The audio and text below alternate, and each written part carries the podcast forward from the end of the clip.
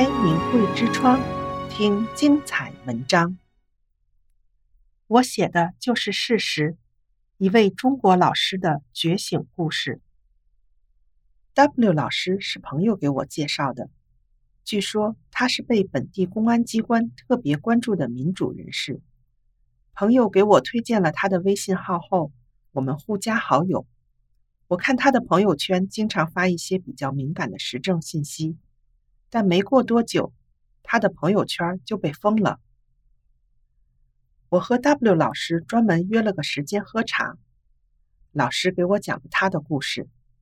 听完之后，我特别感慨，这是一个普通中国人的觉醒故事，让我看到了善良、勇敢、正义在神州大地的复苏。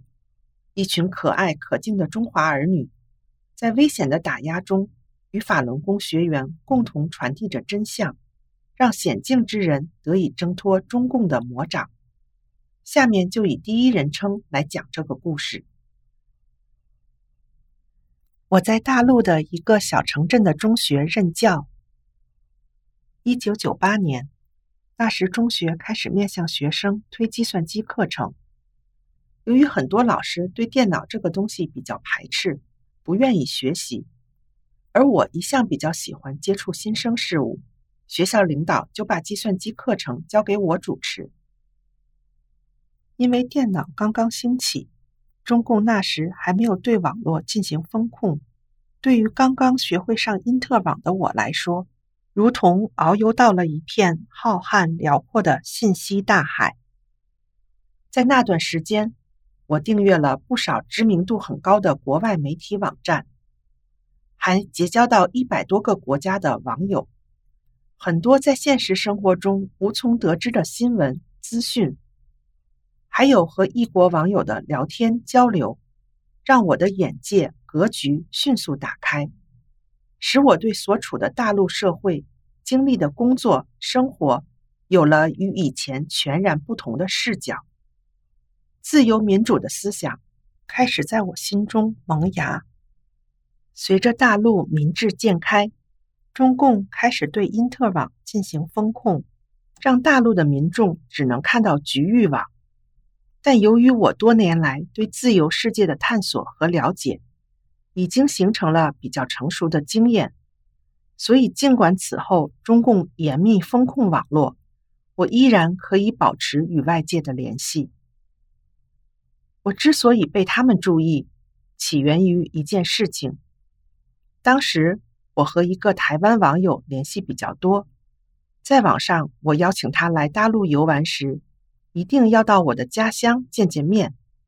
后来这位台湾网友果然有机会来到大陆，他辗转找到我所在的城市。我们二人神交已久，在现实生活相逢之后，都特别高兴。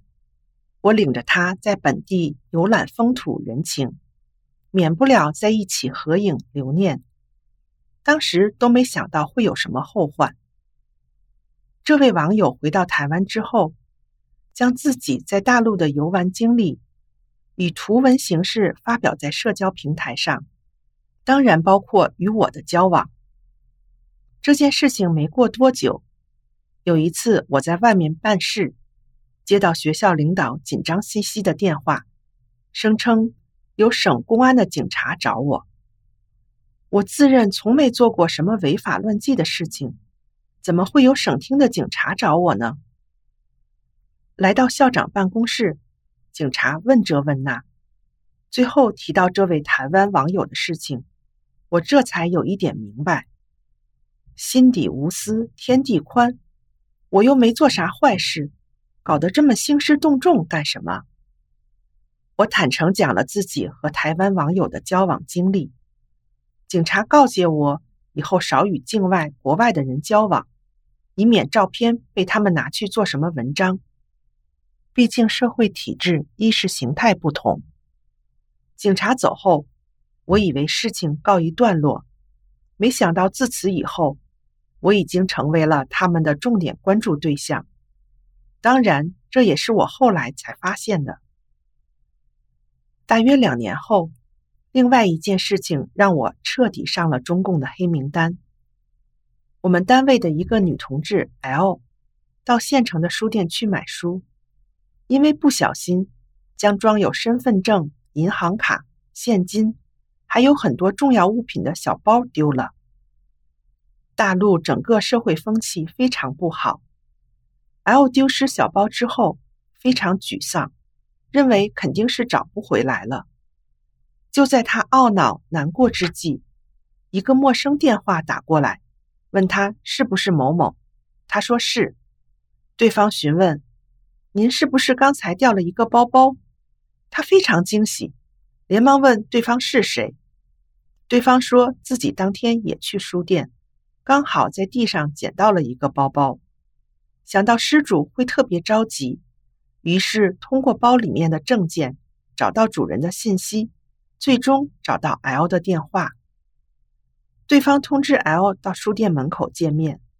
L 喜出望外，赶到书店，看到了一个穿着朴素、面容和善的女子。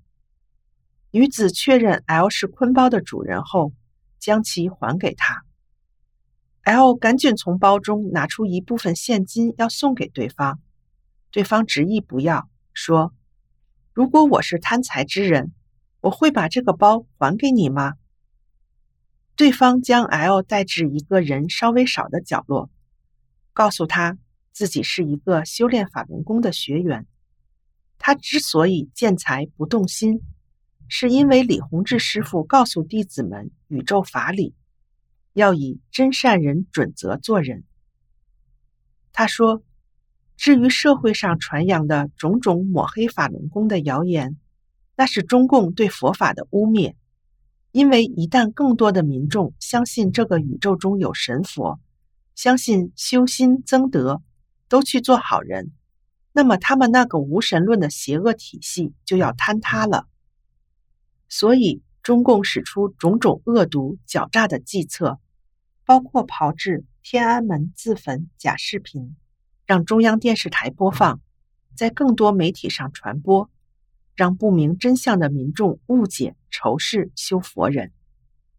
最后他说：“今天既然有缘，就要告诉 L 真相，让 L 知道谁正谁邪，谁善谁恶，不要听信邪恶谎言，不与邪恶为伍。”当时正是法轮功修炼者备受打压、风声鹤唳之时。那个拾金不昧的女子说完后。很快与 L 告别，消失于茫茫人海之中。L 因为兴奋感激，将这段奇遇告诉我们办公室里几个要好的同事。我们大家唏嘘感叹不已。原来那些所谓的中央级电视、报纸，全部造着恶毒至极的谎言，而那些谎言，一般民众哪里能识破呢？我早就对中共面目有所认知，但对法轮功这个群体平时没怎么关心，并不知道这个群体到底是怎么得罪了中共，以至于被这么大张旗鼓的打击。因为当时的网络管控还不像现在这么严密，所以我把 L 的这段经历写成了文章，发表到一个国外社交平台上。当时我只是以旁观者的身份阐述了这个事实，并没有想太多。没想到几天后，本地警察找到我单位，询问我到底出于什么目的写这篇文章。我解释，我写的就是事实。警察说这件事情涉及到大是大非，身为老师，不能美化反党反社会的团体。这件事情在学校领导的协调下，没有对我进行处理，但我从此以后成了中共黑名单上的危险分子。他们越掩盖的东西，我反倒却想去探个究竟。后来，我专门在网络上查到了被中共重点污蔑的明慧网，在这个网站上知道了更多的真相，明白了修炼法轮功的群体。是一个非常善良、高尚的和平团体，也进一步了解到中共迫害他们的原因。就是在这个网站上，我了解到了三退，就是退党、退团、退队的信息。我没加入过共产党，但按照明慧网的提示，我在三退的网站上正式宣布退出少先队、共青团。这些年来，我一直保持着和墙外的联系，也利用着自己有限的影响力，在给人传递一些真相信息。为此，我的微信群、朋友圈已经不知被中共的网警警告封锁多少次了。我感觉中共已经陷入了末日疯狂，因为现在觉醒的民众越来越多，他们只能拼命的捂嘴，避免更多一直蒙受蒙蔽的民众被唤醒。